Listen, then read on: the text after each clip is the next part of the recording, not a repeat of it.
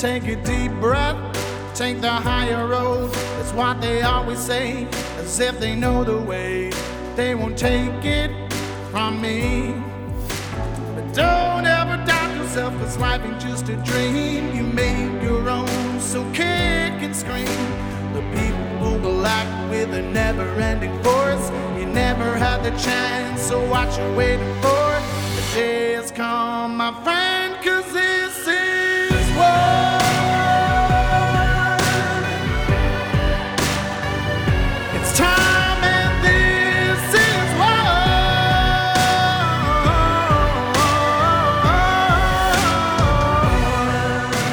this journey, I have met some of the most amazing individuals, true heroes in the realm of medicine, doctors and nurses whose unwavering dedication and fearless spirit stand as a beacon of hope amidst a sea of corruption. It is important for us to not only shine our lights on the corruption, but also on these remarkable individuals who have chosen to confront the very institutions that should uphold the principles of healing and compassion. In the face of a corrupt system, there are some who have risen above the shadows, fearlessly challenging the status quo and putting their career and reputation on the line for the sake of truth and justice. They refuse to be silenced, daring to expose the dark underbelly of a medical industry plagued by greed, manipulation, and unethical practices. These medical bravehearts have witnessed firsthand the devastating impact of a system that prioritizes profit over the well-being of patients, and they refuse to stand idly by. As a society, we must stand behind these courageous truth tellers, amplify their voice, and become a champion for their cause as we strive for a future where compassion, integrity, and true healing prevail. You're listening to Nurses Out Loud on America Out Loud Talk Radio. I'm your host, Nurse Kimberly Overton. And before we get started today, I do want to encourage our listeners if you have questions or comments, or perhaps you want to share your own experiences with what you're seeing on the front lines of healthcare, you can submit those to any of the hosts by emailing us directly at nurses at americaoutloud.com. We would love to hear from you. We encourage all of you to engage in the battle and find your voice in this fight. But until you are able to do that, we will continue to be that voice for you. Joining me today is Dr. John Witcher. He has been in practice for 25 years as a family practice and rural ER physician, a true country doctor. He was a medical director of a small hospital in Yazoo City, Mississippi when COVID struck. He successfully treated his patients with the right medicines until he was denied the use of those medications by the hospital. When he refused to continue in this practice, his contract was canceled. He has since linked up with Dr. Peter McCullough, American Frontline Doctors, the FLCCC, and other medical freedom groups to fight tyranny and censorship. He started Mississippi Against Mandates to advocate for informed consent and religious exemptions on the vaccine mandates. His journey has led him to make a difference in the political world by running for governor of Mississippi. The election is now just days away, and they are expecting an upset because of the medical tyranny that has become so prevalent. Dr. Witcher, thanks so much for joining me today. Yeah, yeah. Thank you, Kimberly. So honored to be here with you. Uh, I try to remember the first time we met. I guess it was at Defeat the Mandates, right? In, no, it was it was it was in that. Nashville. It was in Nashville. Yeah, it was about that's right, Nashville. Almost two years ago now. Yeah, we met at uh, the Global COVID Summit. I was helping to organize that out in Nashville. That's right. That's right. That's was, right. If I remember correctly, I believe it was our mutual friend AJ DePriest who That's connected correct. us. Yeah, and she told me she said, you know, you have to connect with Dr. Witcher. He's doing amazing things. I know that you worked with uh, AJ, who's absolutely amazing, and I got to get her on the show. Um, and her organization that was helping so many uh, to literally break out of hospitals back. That's right. Yes. Yeah, that's right. AJ DePriest, she uh she was sending me patients from all over the country. Yeah, that was after the the hospital uh terminated my contract and so that kind of made it out uh, around the the uh, globe or community in, in other states and yeah so I, and I traveled to Memphis yeah and, and took took care of patients I think that's where AJ DePriest may have seen me and heard of me, and then yeah, she was sending me patients to uh, to treat to try to get them out of the hospital, and then also just for COVID. You know, we still had COVID going pretty strong at that time. Yeah. And so I, and the thing about your story when, when this first happened, you were working in, uh, as a medical director or no, you, of the ER, correct? right. that's correct. Yeah. And I you, was the, uh huh. You are taking your patients off of remdesivir, which we know is harmful to patients. My understanding is you took them off of that remdesivir and you put them on ivermectin. Is that right? Attempted to. That's correct. I took them off the remdesivir and, uh, just wanted to use by that time you know i think uh, most many many doctors uh, had had figured that uh, this is an inpatient setting so i was looking at the math plus protocol which that's the flccc protocol dr paul Marik and um, pierre Kory, and uh, you know they they're uh, critical care physicians pulmonologists and so they had developed this protocol with uh, high dose steroids high dose vitamin c um, thiamine and uh, heparin or, or blood thinner of some sort, and also ivermectin and and some other things. Uh, and so, you know, I felt like this was definitely they, you know, the ivermectin at this time, uh, at that point in, in the COVID uh, process was, was many, many studies had shown that it was the drug of choice to use both early, mid, and late during COVID. So, yeah, that, but that was the key break breaking point because, uh, you know, the hospital, uh, remdesivir was they could bill and collect for that. Yeah. And uh, you know, and the ivermectin was was not something that they could could um, make a lot of money on. And right. so, pennies on the dollars for iver, for ivermectin. I mean, there's no profit to be made, and these you know safe and effective, inexpensive drugs. Correct. Yeah. And so let me ask you though, you know, you've been a physician for 25 years. And when COVID first hit, was there a point where, where you were concerned or where you were kind of following along with what was coming down from, you know, the FDA and the CDC and all of that? And then what was it for you that really kind of opened your eyes or were you kind of awake the entire time? Well, I was kind of maybe awoke a little bit. Uh, I mean, you know, I, I was a, a Donald Trey Jump, Don, Donald J. Trump supporter from day one. Mm-hmm. And so, you know, when I saw this happening, I was, you know, I, everybody I think at that point knew they didn't want him to win, get reelected, right? And so everybody was going to go after him whatever way they could. So I saw this as maybe just a way to disrupt the the economy, disrupt things that to to so he couldn't be reelected. I, I certainly didn't know at the time it was it was going to be so that you know the whole world would shut down and you know, there'd be mail-in votes and har- uh, ballot harvesting and the whole works, and the, the election would be stolen outright. But uh, but certainly, I felt like that was, uh, you know, I, I was concerned. But but but really, you know, when COVID hit, and I, I saw I saw some of the first patients uh, in Mississippi with COVID, and um, these patients were sick. You know, it's something I never seen before. Never seen anybody with O2 sets that low that did not have to be intubated and so that was the key key point. and so it was definitely something new i you know that that i know where it came you know i didn't know you know um, what it was exactly you know I, I, didn't i didn't feel like it came from the wet market that didn't make sense to me i thought i thought it did come from the wuhan lab now i didn't know you know if it was genetically modified at the time or whatever but but i felt like they, they were covering that up that that I, I felt maybe it was accidentally released from from the wuhan lab uh, just through because of their poor techniques or whatever. But but I but I was concerned. I was concerned that you know, hey, we, we've got to get a handle on this. This could be bad. And uh, you know, we talked about as the medical director, I talked about setting up tents outside or or even during some of the local hotels and turn those into kind of makeshift hospital setting you know somewhere to quarantine patients so anyway it, but but quickly i realized you know when Dr. Fauci kept changing his story, and uh, you know the whole controversy about the mask. I mean, you know, I think any any doctor or scientist, if you just did a little research, you'd know the paper mask uh, didn't stop the virus.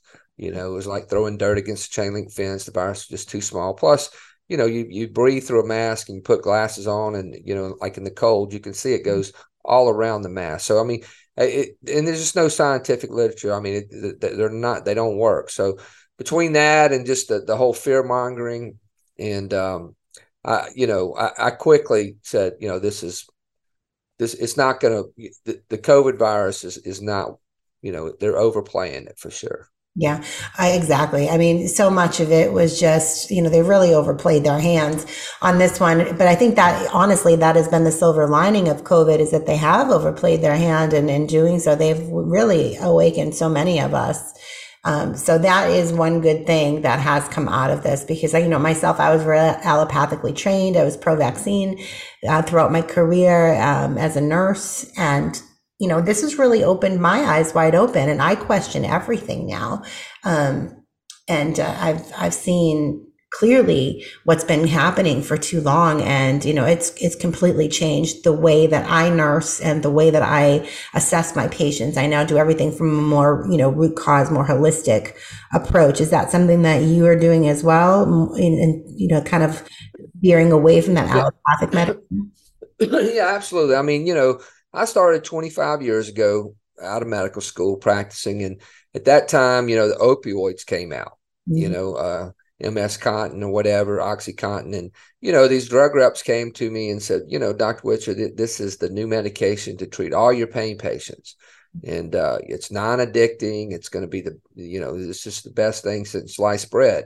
And I thought, mm, well, you know, I just got out of medical school and we basically would give uh, um, after we did surgery on patients, we might give patients five or 10 uh, uh, opioids, and that was about it. You know, I mean, we were very strongly discouraged about giving any opioids because they were so addictive. So I was like, no, nah, I don't, you know, I just can't see this happening. Of course, they had Yale studies and Harvard studies to back them up. These drug reps did, but mean, you can see what happened. Fast forward 20 plus years later, and, you know, it, it was just a, a, a major um, I mean, the drug companies pushed these as safe, and they were not. I mm. mean, so many people got addicted. Uh, it was just a terrible drug to use for for chronic pain. So, anyway, and, and, along the years, you know, there was other medications that came out that the drug companies said were perfectly safe, and they had to take off the market afterwards. So, so I, I stopped trusting the pharmaceutical companies a long time ago, just to be honest with you. But but the CDC and the FDA, I trusted until COVID. Yeah. Uh, when and once they started doing what they did in COVID, and I started looking at things and and then digging in and really finding out that um, you know the FDA and the these pharmaceutical companies are are, are very you know they they're all interconnected to you know on, on the ex- executive level and about people bouncing back and forth you know and, and so it's just that they're they're um, they're not credible FDA and the CDC is the same way they're not credible organizations, in, in my view, at this point. They uh, totally have have lied to the American people, and um, and so and, and, that's what you know. I, I, looked at now vaccines in general. You know, I my, when my kids were little, they're grown now. When they were little, there were there were not that many vaccines given. That vaccines has never been on my radar. I've never been anti-vax. Uh, you know, like I said, my, my kids got all their vaccines. I got all mine. Um, you know, but but I'm a minimalist too. Now I don't believe like like me as far as flu shots go, you know, I I've never really until the last 10 years the hospital started making me get a flu shot. Yeah. And I I would get one occasionally, but but to be honest with you, probably out of the last 10 years, five times I've gotten a flu shot, maybe maybe six or seven, I've gotten the flu uh, at least half those times that I got the flu shot. So, you know, I don't think the you know the flu vaccine never worked that well anyway.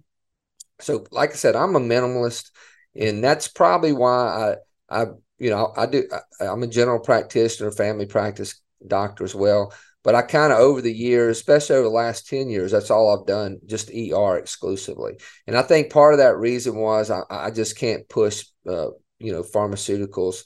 You know, I'm, you know, every year a new medicine comes out and it's just more expensive, fancy or whatever. But but uh, so I, I'm a minimalist, so that's probably why I went into the ER full, you know, more or less full time the last ten years. But uh, but yeah, at this point, you know, childhood vaccines. I watched Vaxxed, which I had never seen before. When we when we started going against the COVID vaccine, many many parents came out of the woodworks throughout Mississippi, and they I didn't realize it, but there was 10, at least 10,000 in this one group that they've been uh, pushing against childhood vaccines. And so uh, we grouped with them and, uh, you know, I, I, learned from them. And, and at this point, you know, yeah, I, I, after watching Vaxxed, meeting Del Bigtree and, and being around uh, uh, um, uh, Robert Kennedy Jr. and his organization, Children Health, Health Defense, and meeting so, so many people and children that have been vaccine injured, I, I advocate for them as well. Yeah, and that's that's what's so you know incredible to me is that like I said, I had been pro vaccine my entire life and nursing career, and it was like you know I didn't I didn't see, I have a lot of guilt for this because it's like I didn't see these people. And they have been out here screaming for decades, right? They have been screaming, nobody's listening to them. And I don't know, you know, it would just be us listening to you know the mainstream and saying well that couldn't possibly be from the vaccine um, i was never militantly pro-vaccine you know for, to me it was always about a personal choice but i never i thought for the most part that they were safe and effective and you know the people these people in these top positions were doing their due diligence and were making sure uh, of the safety and efficacy of these of these uh, vaccines. But I, you know, come to find out after these last three years when COVID really peeled my eyes wide open that this doesn't happen at all. There's very minimal testing that goes into getting these vaccines to market. Yeah, that and that was the big shocker to me as well. I mean, I I didn't know anything that about Ronald Reagan in 1986 signing a deal where these pharmaceutical companies were released of liability. Yeah. And uh, so, and that they were to to do studies uh, themselves, and, and did not was not aware of that. And so, uh, definitely, they don't they don't study, they don't do the safety studies, and so uh, we really don't know uh, what what the results of the uh, outcome are. And and this there's just no oversight uh, with how many different vaccines they give at a time as well. Yeah. And so, and, and you know, this category, you know, most doctors don't really know a lot about childhood vaccines. It's because yeah. we don't give them. No, none of us do. Even, even me, I gave, I vaccinated children, eh, but nurses get absolutely no education, zero education. The yeah. only education that we get, safe, effective, and necessary. That is all. And unfortunately, you know, we went out and we vaccinated numerous children and and I again I have a hard time with this because you know these parents I'm telling them and I'm giving I'm reassuring them that these are safe and effective. You know, when I have no more information than they do, whatever's on those, you know, um, what you should know information sheets, that where do they come from? The FDA, the pharmaceutical companies. Um, but really, we had no idea what was in these vaccines or what kind of potential issues they could cause. And so that's something I really struggle with. But, and that's why I have really dedicated myself to caring for the vaccine injured because it's, you know, almost like penance for me at this point um, I think when we know better, we do better. So, and I know that you're doing the same and really um, helping to work with the vaccine injured. So that's an amazing thing. Yes, yes, yes, I agree. I mean, it's you know, it's the pediatricians. We really have to try to somehow pull them out, out of this this group think that they seem to be in, and uh, because that's really who's pushing these childhood vaccines. And then now you have the OBGYN doctors pushing the COVID vaccines and uh, so this is, um, you know, it, it, it's really mind blowing to me, really. I mean, uh, because it's, it's the, the group think is so strong that uh, you would think they would be look objective somewhat and, and look at the evidence because I, I, know they're seeing patients not only in the vaccine injured, uh, you know, from children over the years, but but certainly with COVID, doctors are seeing injuries, and for whatever reason, they they just don't want to admit um, that they're being vaccine injured. Yeah, and I've really become of the firm belief that we're all vaccine injured on some level. If we think about the prevalence of the you know chronic disease in this country, uh, you know all of the we, have the sickest generation of children that we ever have, um, and I'm I believe that directly correlates to the increase in the um, vaccines on the schedule on the CDC schedule, um, and we've just really come to accept this as you know part of of life. And it really does not need to be this way. But i come more i become more and more disheartened with the the mainstream medical system. You know we have um, patients for example my dad went in they told him he was diabetic. They said he has an a1c of 7 and um, i was talking to my mother and she said oh well you know they're going to do whatever they have to do and i'm like well what does that mean And she said, well, they're going to put him on medicine. I said, well, did they even talk to him about diet or anything that, you know, natural that can be done? And she said, oh, they, they said he needs to change his diet, but didn't give him any guidance or any, you know, information on how to do that. Just, we're going to give you a pill. That's it. And that's, unfortunately, that's kind of the go-to for most physicians now is a prescription pad. Yeah, absolutely. And I, you know, I don't want to take up for these doctors necessarily because I'm, you know, during COVID here, I'm very disappointed in in my colleagues, many of them which I have known for years, that um, seem to have bought into the whole scenario, hook, line, and sinker, all the way to telling their patients that mask work, period, and that um, you know these vaccines are super duper safe, and just just these are you know that um, safe and effective is not really even a medical terminology. Right. You, you, know that's a marketing uh, scheme. I mean, it, we don't even use, we should be using risk versus benefit profile. Exactly. That, that's really what we should be. So I'm very disappointed in in, in my colleagues um, right here in Mississippi, and uh, you know, I, I, just I just hope they'll they'll uh, you know look at this and, and reconsider. But but what I was going to was that you know doctors and and like I said, I, have been doing it 25 years. It, to the way they the way you're pressured is these these patients are on a uh, treadmill. You you have to see, you know, in a primary care setting, I mean, 20, 30 patients a day minimal just to make ends meet because the, the insurance company they're giving you less and less per visit. And so about the only you might have 15 minutes with a patient, uh, probably not that long. And so you don't have a lot of time to educate them as far as diet or or anything like that. It's you know you're basically there to to write them a prescription and move on to the next patient. Yeah, and, uh, unfortunate what what the medical system has become, and I think because of that, the nature of the system really focusing on more on productivity and and you know kind of herding patients in like cattle.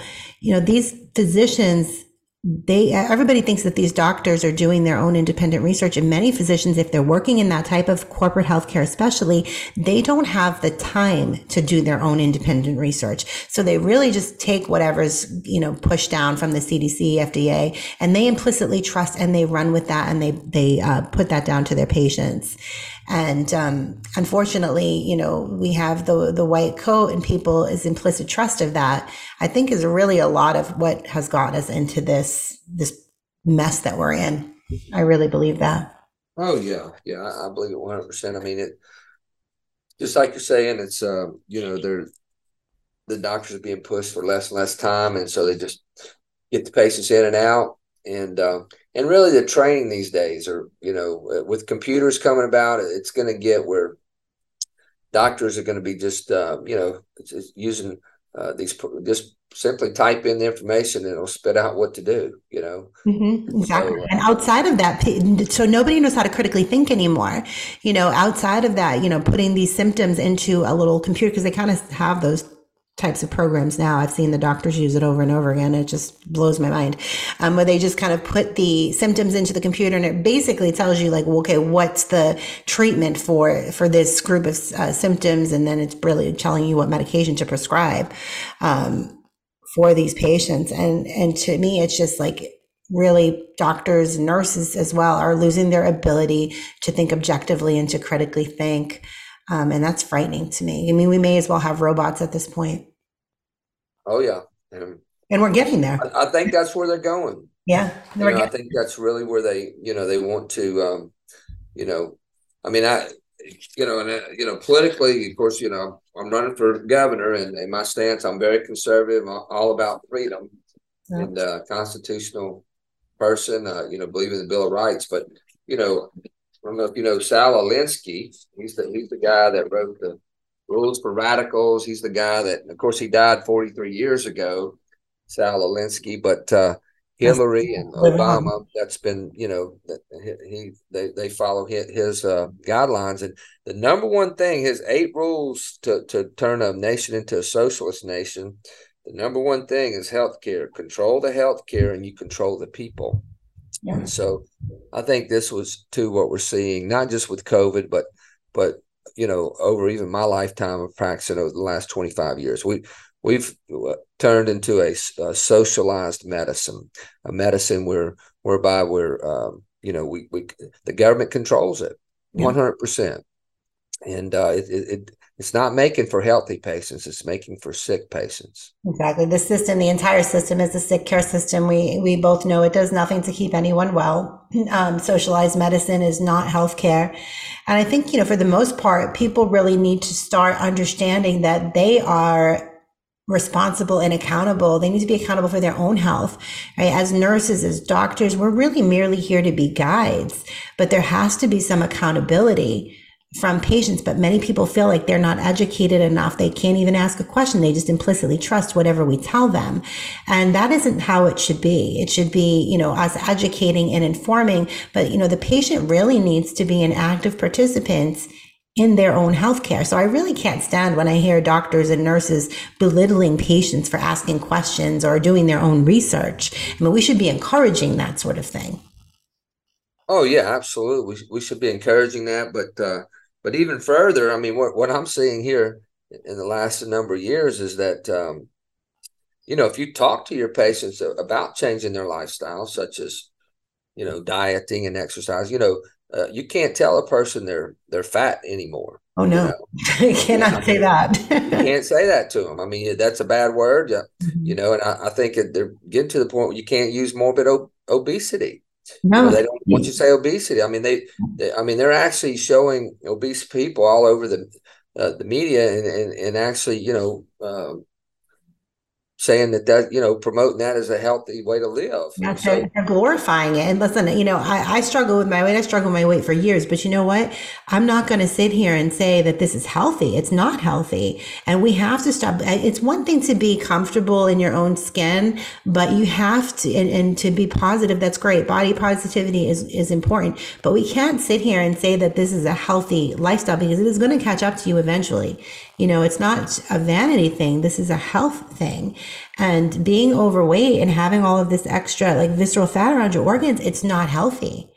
You know, and you know, that's great that if you can be comfortable where you are. And again, it's not a vanity thing. It is a health issue and it's a crisis. The obesity epidemic in this country is just out of control. And it's a lot of because of what you're saying. Like people, we're, we're just glorifying and, and saying it's okay. You know, it, don't, don't make any effort to live a healthy lifestyle, eat all of the junk and do whatever you want and don't exercise and, and just everybody has to love and accept you how you are. Yeah. I mean, that's, that's it. And that's, and this is a socialist approach. I mean, they, they want to, you know, they want to create victims yeah. and you know point fingers at other other people and uh you know instead of taking personal responsibility and saying you know I it's up to me you know I have to to care for myself and and, and we can you know go right down the line this goes for work as well there's you know this whole thing with with uh, poverty and, and people and, and, you're basically um, encouraging people to um, to not not excel not only mm-hmm. physically but mentally and spiritually and, and also from a work ethic. You know, if you if you allow people just to do nothing and you give them everything, yeah. and that's you know that, that's where they're never gonna gonna make it out of uh, poverty. No, there's no incentivization. There's no motivation to do better. You know, if you keep everybody on this, you know, level playing field, even even across when you're at work. I know I, I worked for a hospital corporation, HCA Hospital Corporation in America, and um, they didn't give merit based raises. I remember learning about that. They did not give merit based raises, and they said it was because that it might offend people. And I yeah. thought, well, what is the motivation for anybody to excel or to do anything other than punch the clock? Because you're literally giving everybody the same. Because there are people that go in and do, uh, you know, go above and beyond the call of duty, and then there are people who just, you know, punch the clock and come in and do nothing. And and you're giving nobody any motivation to do better or to excel um, at at what their, you know, their job is, or trying to just make their way in this world. It's just everybody is just on this level playing field. And to me, it never made any sense. Yeah, that absolutely. I mean, the whole affirmative action, mm-hmm. you know, it, it hit me early on. I, I can remember going through um, when I, I was an engineer before I was a medical doctor for a few years. And so um, and I was in the corporate world and back in the late 80s. And uh, that's the first time I saw what, you know, experienced affirmative action. And, you had to have so many um, people in the particular race to, that you hired, and uh, so it was it was you know a little disheartening to see that you know they didn't base things on on your actual performance; it was on other things. So of course today, you know, it's not just skin color; it's um, you know sexual orientation. If you you know the the uh, the, the, the the far left you are, the the more likely you're going to get the better job. Yeah, exactly. It's really gotten out of control. It seems like there's no end in sight to any of that. But we're, when we come back, we're going to go ahead and really dig in and delve into your platform and, and what your vision is for uh, Mississippi. And so I look forward to hearing that. America Out Loud Talk Radio plays on the iHeartRadio network and you can also listen on our media player from any web browser anywhere in the world. We have the best in class apps available on Apple, Android, or Alexa 24 7. Great Talk Radio. All of our shows go to podcast the following day. You can hear them on apps such as Spotify, Stitcher, Pandora, iHeart Podcast, and many more. Be sure to subscribe and rate the show on Apple Podcasts for me. Don't forget to check out our online store at americaoutloud.shop where you can find all of the products that we represent on our network at a discounted rate thanks to the generosity of our sponsors. Please show them your support. I'll catch you on the other side of this break. Stay with us. It's time and this is what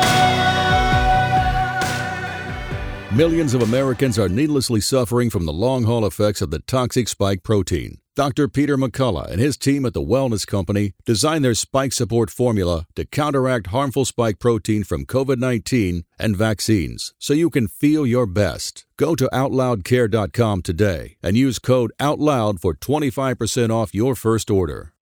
Millions of Americans are needlessly suffering from the long haul effects of the toxic spike protein. Dr. Peter McCullough and his team at the Wellness Company designed their spike support formula to counteract harmful spike protein from COVID 19 and vaccines so you can feel your best. Go to OutLoudCare.com today and use code OUTLOUD for 25% off your first order. For 25 years, Global Healing has proudly produced the highest quality supplements and cleansing programs that are rooted in nature and backed by science. Get 15% off all of our products using code OUTLOUD. Global Healing, giving you the power to take control of your health naturally.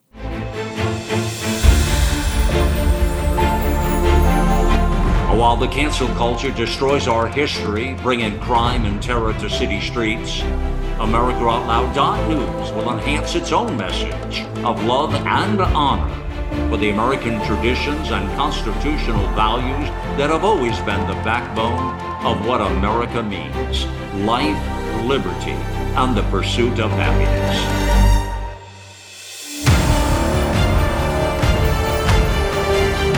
America Out Loud Talk Radio. It's a fight for the soul of humanity.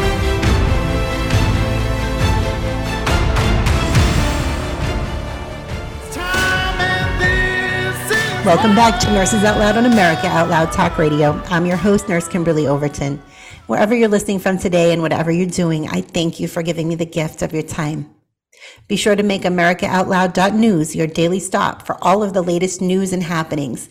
We all must do our part and share the stories, the articles, the podcasts, and videos so we can help secure America's future.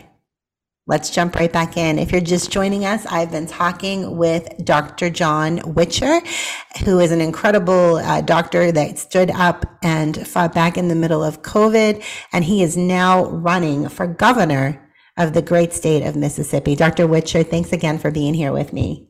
Yes, thank you, Kimberly. Yeah, so like I said in the beginning of the show, in the first half, we talked about you know what your experience was like in the hospitals, but then you had started something um, you started uh, an organization, Mississippi Against Mandates, you know, during that COVID pandemic, after you'd successfully treated your patients and you understood, you know, what was happening. Um, but what, what is it that motivated you to start that uh, organization, Mississippi Against Mandates?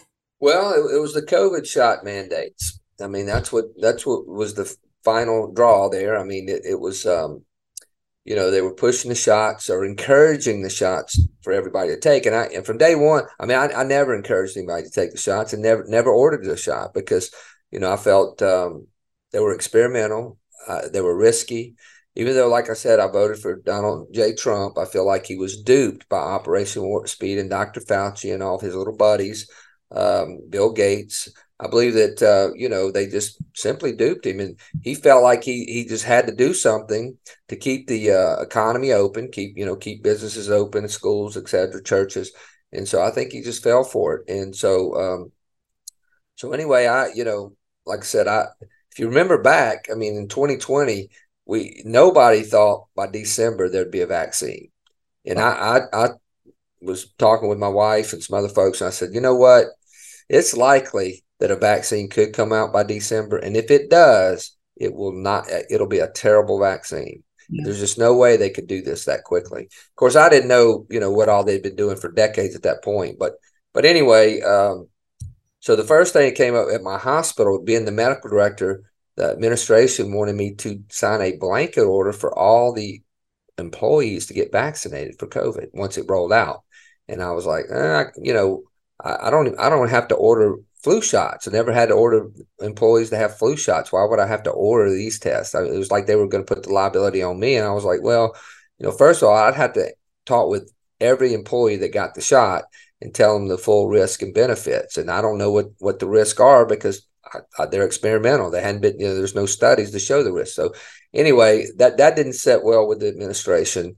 Uh, and so fast forward later when they actually mandate, they, they told us, you know, this was in the in 21, uh, the, towards the end of 21, after we'd been involved in this whole thing. Well, going into a, two years, and they said, well, you know, you all either get the shot or you get fired. And so that's when that's when we started Mississippi Against Mandates. My, myself and Brooke and some other, uh, actually some of these folks that had, had already gathered with us, uh, these mothers that had uh, were against the childhood vaccines. They kind of encouraged us, and so we got together and we formed a 501c3 corporations specifically for the COVID vaccine mandates to go push back against them. And I very quickly had other doctors come forward and nurses and other citizens. And so we have a board now of about 12, I guess maybe 13. 12 of them are, are doctors throughout Mississippi. And uh, then we have uh, uh, thousands of people throughout Mississippi that support us that uh, want the COVID shots that, you know, they, uh, we went around. The first thing we did was uh, we helped people get exempt, and we we we ended up. They, they very few people got the medical exemption, but uh, religious exemptions worked uh, easier. But uh, but there were still many Mississippians that that had to lose. That they lost their jobs. They couldn't get exempt. Uh, many of them were military folks that e- either just got out or retired early. Um, and so, and, and college students, and a lot of people in the health healthcare fields, but so anyway, that that's what got us on the the radar as well. I mean, when we when we went against the COVID vaccine mandates, I was labeled an anti-vaxer and a yeah. you know a, a, threat to the public, and you know I made headline news and et cetera, et cetera. And so that that's what got the whole uh, thing started. And and and and at that point, you know, I, had been watching Dr. Peter McCullough and and other doctors. I mean, I I, I followed uh, Simone Gold, American Frontline Doctors, in, early in 2020, and uh, I was following them and supporting them, and uh, you know, and and so, but but by the you know, I brought Dr. Peter. I really hit, hits hits my trailer to Dr. Peter McCullough because I was like, you know, this guy is so credible. Yeah. I mean, he's a cardiologist, epidemiologist. He's a master's in public health. He's an academic physician. Uh, he's had over 650 publications plus he actually treats COVID patients from day one. And so I said, you know, this guy's credible. There's no way you could discredit him. And so that's when I, I, connected with him. I actually brought him to Mississippi early, right after we started Mississippi Against Mandates. Also brought Dr. Uh, Janci Chunn Lindsay, who's a, a, a, a, toxicologist. And so, anyway, we, we just pushed back. You know, at, at that time, they were also pushing the shots when they were doing the mandates on all the employees. They were pushing shots on pregnant patients at that point. Yeah. We're, we're, talking about the fall of 21. And then they were talking about pushing on children, you know, down to five to 11 year old. And of course, at that point, nobody thought that was even even a thought. But of course, it, it happened quickly. And uh, of course, now they have it, they want them all the way down to six month olds. And it's so absurd because, as we all know, this shot does not prevent transmission. So why are we forcing and mandating a shot that not only is it it's we we know now it's not safe, it's definitely not effective. Why in God's name all of this time later are we still pushing this? You know, if you want to get it in personal choice, I personally think and, and I spoke to this when I came out to Mississippi that these products they're dangerous and ineffective and they need to be pulled off of the market period. Oh, absolutely, yeah, and I and I appreciate you coming out. Yeah, that was in February, right? This, yeah. this past year, yeah. Mm-hmm. So that's when we actually had a hearing at our Capitol. We had uh, Randy Boyd, representative, uh, that set help us set that up. Of course, we brought in Dr. Peter McCullough to head it up with us, and then we had you and uh, we had 20, about twenty five speakers total, uh, eight vaccine yeah. injured, yeah, and uh, we had, of course, Dr. James Thorp and Rennie Moon, pediatrician, and on and on. But uh, a lot of testimony there yeah. of, of, these shots, and uh, not only do they not work, I mean, and, and, that's common sense. You know, I've I've been all over Mississippi speaking, and everybody. I mean, it, you know, they know the shots don't work. They took the shots and they got COVID. I mean, so they didn't work. And then, of course, our public health officials and our governor was saying, "Well, you know, at least it'll keep you out of the hospital. You won't you won't get sick, real sick, and you won't die. Well, I mean that that was shot out of the water. And so people people aren't stupid. They they know. Uh, I mean they you know they know them or the p- people they loved ones that have gotten all their shots and they, they still died uh, in the hospital. So anyway, the the um so that's where we're at. You know we're pushing hard to stop the shots. That's really what we want to do. Uh, you know I, there's it's all you know many people want to do that, but certainly right here in Mississippi, you know, we, I guess when I, you know, when uh, Ron DeSantis in Florida, when he had the hearings and uh, the end of last year and early this year, and uh, he had the, uh, I, I really got inspired because, you know, he started a statewide um, grand jury investigation on the mRNA vaccines, Moderna and Pfizer, as really fraudulent advertisement because they were advertising them as safe and when they knew they were not. And so we want to follow suit here in Mississippi. And we also like what, what he's done too, as far as anybody that dies after having the COVID vaccine gets an autopsy. Yes, absolutely. I mean, that, that should be, there should be no question there. You know, and I like, uh, Dr. McCullough likes to say uh, so often, it is the vaccine until proven otherwise. And I absolutely agree with that. And I agree with you. We should be having autopsies done, no question, um, on these, on these people who die unexpectedly. Um, but you know, and, and that's fantastic. Everything you're doing as far as the mandates and, and really just trying to stop the shots. But there's so much more, you know, than that, that, that are, you know, Mississippians are facing. And your platform focuses on so, so much more than just the, the COVID, you know, corruption and all of all of that that's going on. Um, you know, we're at a time uh, at a national level where you know families are struggling to pay their bills. They're struggling struggling to make rent, to buy groceries. How are your policies going to help relieve some of the, uh, some of the stress off of Mississippians? Yeah. So, um, so yeah, I mean, we know that the I call it the COVID debacle, and and like we were saying earlier, uh, you know, I, I, really believe it was just about it was never about our health care. It was always about control.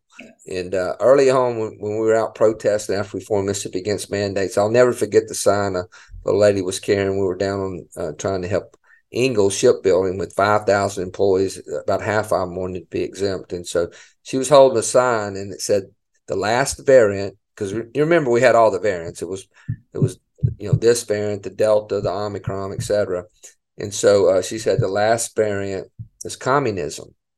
Yeah. And that's so true. I mean, that's really where we're headed uh, as a nation.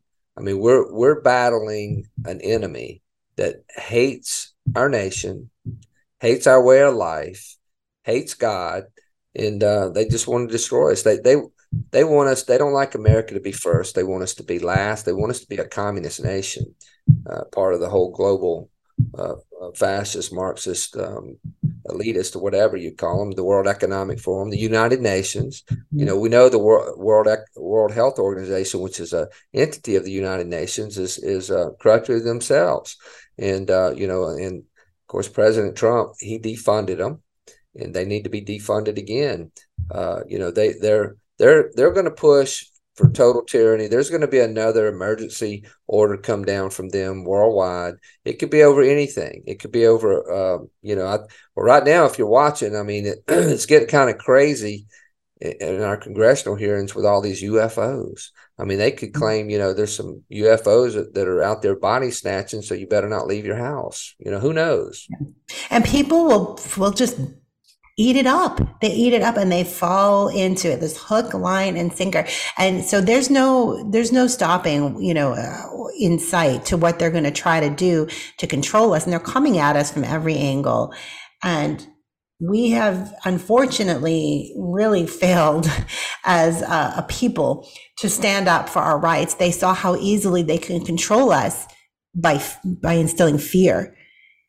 And you know, I think it's really important that people understand like the power lies with the people. It has always been this way. We have the numbers to turn this all around, but people really lack the courage. And I hope that um, people like yourself and others that are in this fight can inspire and encourage others to to take a stand um, and say no more. Yeah, it, it, people have to take a stand. We have to all group together. It's not going to happen with one person. It's going to be the whole movement uh, coming together because, uh, like you said, it, it's really that they, they want to take everything. They want to take all of our freedoms.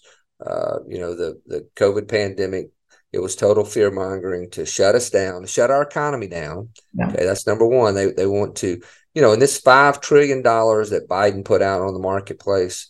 I mean, what has it done? It, it's just caused uh, inflation.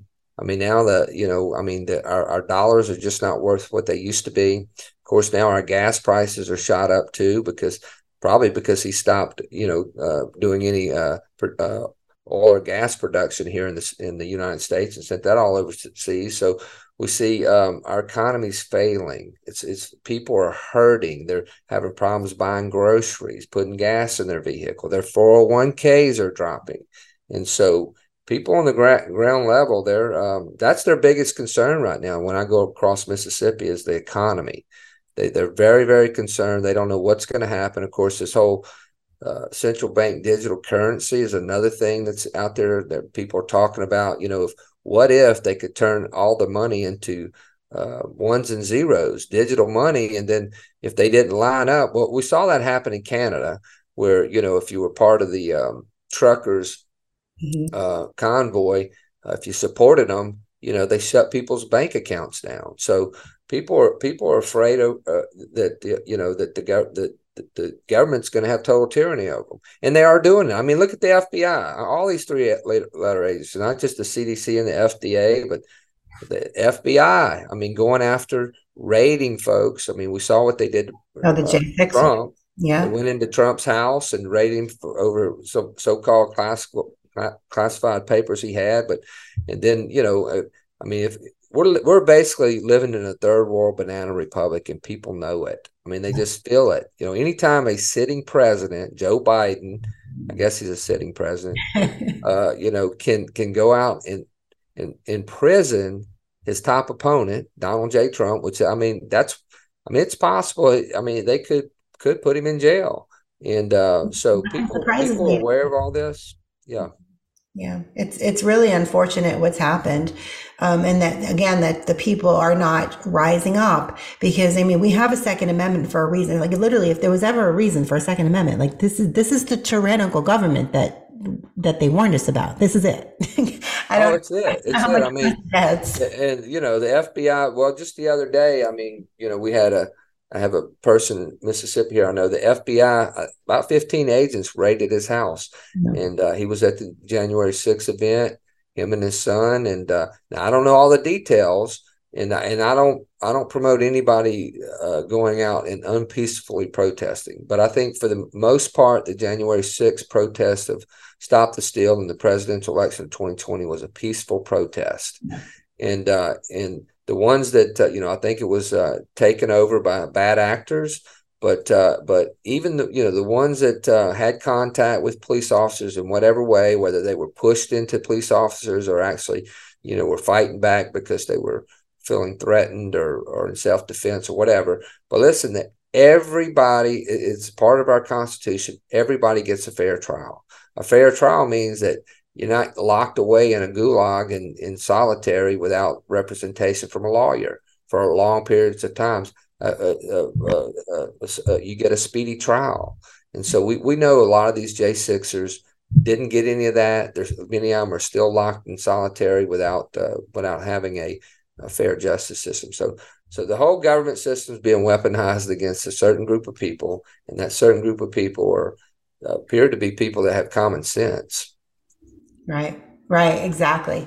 And it's it's been very frightening to watch and I think that they are trying to make examples of some of these people so that it will keep the rest of um, the Americans just kind of sitting at home, keeping their head down and not putting themselves out there to take a stand really against what's been happening. Um, but again, I hope that we can inspire uh, courage in in these individuals and let them know that you know they they are the ones that are in control they are the ones that can make stand up and make a difference. And it will take all of us coming together. It's such a big fight. It's far too big for any, you know, one individual organization, even it's going to take all of us coming together. And unfortunately, there's, you know, you see a lot of infighting within the movement, which doesn't help anything. So hopefully, you know, we can kind of all come together and, and push back.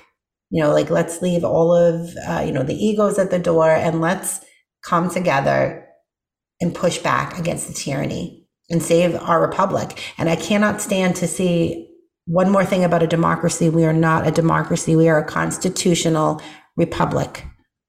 But yeah, I, yeah, I agree 100%. I mean, I think, you know, we have to educate folks and, uh, and I, and, and I've been, at, you know, I was never big in politics or even on the Constitution per se. I mean, I've always been a very, very conservative person. I grew up with Ronald Reagan, mm-hmm. always believed in free enterprise, that you know, I'm pro business. I'm, I'm pro family. You know, I feel like you, if you just, um, if people, no matter what background you come from, if you can get a good education of some sort, even, you know, you don't have to necessarily go to college, but just get good training, keep your nose clean, stay out of drugs and alcohol, you know, do your best that, that you can succeed in America. And, and, but, you know, but what I've what I'm learning through this COVID debacle is that, yeah, we have a, a total tyrannical system, much like they had in 1776 when they declared when we declared our independence from Britain. It was all about being overtaxed. It was all about coming into people's houses and uh, disrupting them out of when you know soldiers coming in and stealing and pillaging and uh, threatening. Very similar to what we have today. You know, I mean, it's very very similar. And so, um, you know, we we must stand up uh, you know, pulled together. And, uh, you know, I, I, just encourage people also to get involved in politics. And, and that's something, you know, yeah. this, I've never been run for anything, never been really, really strong in politics, but I just believe that, um, you know, we've got to get real freedom fighters in there at all levels. I mean, at all levels, your, uh, you know, supervisors, county supervisors, mayors, uh, sheriffs, city clerks, even whatever, election commissioners, all the way from the local, state, and federal level. And it's a bit, it's a, it's a problem because you know politics is, um, you know, what I'm finding is is our so-called conservative uh, here in Mississippi. We're supposed to be a red state, but many of our Republicans are. I hate to say it, but they're deep state RINOs. Yeah, they just are. You know, they're and that's at every level. It's at every level, unfortunately. Every level, they're more concerned about themselves and their careers and and how they're going to, you know, uh, stay stay in there than than really doing the right thing and, and pushing back against the tyranny. So so that it's an uphill battle, but you know, it, uh, we can never give up. And I, I think, you know, just like you were saying earlier, it's about everybody pulling together and uh, you know, all, you know, it's like little little fires starting up all over and coming together for a bigger fire. And, and I agree with you. We've got to set our differences aside. We're not none of us are going to agree on every uh, every little thing, but uh, we we just have to come together and agree on one thing, and that's the to uphold the Constitution of the United States of America. Amen. It wasn't it uh, Ronald Reagan that said if somebody kind of agrees with you, like I think 85% of the time, like that's not your enemy. So um, we really have to kind of uh, understand that we are going to have differences, but we should all be able to rally around, if nothing else, freedom. Yeah, freedom, exactly. And your platform, Dr. Witcher, is pro family, pro business, pro justice, and pro freedom, running for governor of Mississippi. And I will say uh, to any of my listeners in Mississippi, I wholeheartedly and 100% endorse Dr. John Witcher for governor of Mississippi. Um, I know his heart. He is an incredible man. He is incredibly brave. His um, his family is amazing, um, and you, you, can't go wrong with Dr. Witcher um, at the helm. I, I certainly um, give you all of my support, and I look forward to being able to. And I'm not going to say if, I'm going to say when you become the next governor of Mississippi. Really coming out there and supporting you in any way that I can uh, with congressional hearings and all of that, because I know that um, that's going to be something that you'll be focused on as part of your administration. And I, and I just want you to know that I am there to support you 100 percent. Yeah, I appreciate that, Kimberly. Appreciate that so much. Brooke, Brooke was going to try to be with us, but she, you know, she's a real estate agent. She's popping in and mm-hmm. out, but uh, but she's uh, sends her um, love and uh, and thanks. And mm-hmm. so, yeah, I mean, whether I'm governor or not, and, and I very likely may be governor, okay, because we mm-hmm. our our governor is very unfavorable. He has been a weak governor. Uh, people have compared him to uh, to um, DeSantis in Florida. You know, you know, Sanchez very stood up. Well, one thing he hired Dr. Joseph Ladapo as his Surgeon General, a very common sense yep. doctor that's pushed back. And Tate Reeves could have done the same thing here, our governor. And so people see him as a very weak uh, career politician. He's been been up there for 18 years. He started when he was 27. He's about 45 now. It's all he's ever done has been a politician. He was our lieutenant governor, our tr- state treasurer for eight years, then lieutenant governor, now a governor for three plus years. So he's seen as he's he's seen as very weak, and uh, and, and Mississippians want to change. They they they they want somebody that's going to stand strong because they're really they don't know what's going to happen next year. Most of them want Donald J. Trump to be president, but they realize if he's not, if the if the Democrats, if Crooked Joe Biden and all those folks try to take the election from him, uh, things could get a little nasty. And so we're going to be we're going to have to really have a, a strong governor that will press back, use that 10th Amendment, states' rights, push back against any federal mandates that come out. Well, Dr. Witcher, thank you so much for being here. We wish you all the luck in the world. And like I said, we are here for you, whatever you need. All right. Appreciate you, Kimber. Whether I'm governor or not, we're going to have some more hearings because we, oh, yeah.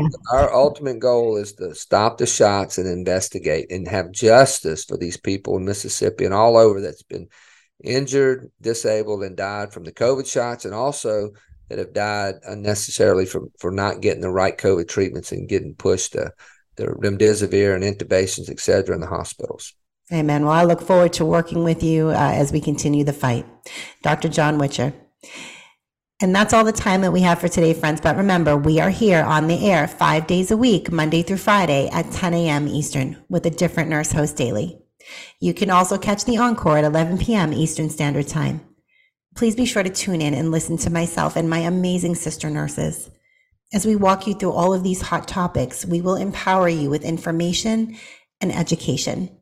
We will advocate and we will stand in the gap for you because we are nurses and this is what we do. I'm your host, Nurse Kimberly Overton, and you can find me here every Wednesday morning at 10 a.m. Eastern. Until next time, be safe, be well, and God bless.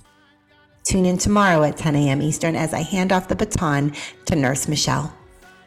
We are in a war for truth, and we're putting out a bounty on the real misinformation and exposing the purveyors of propaganda. No topic is off limits as we shine our lights and expose the darkness. It's time and then.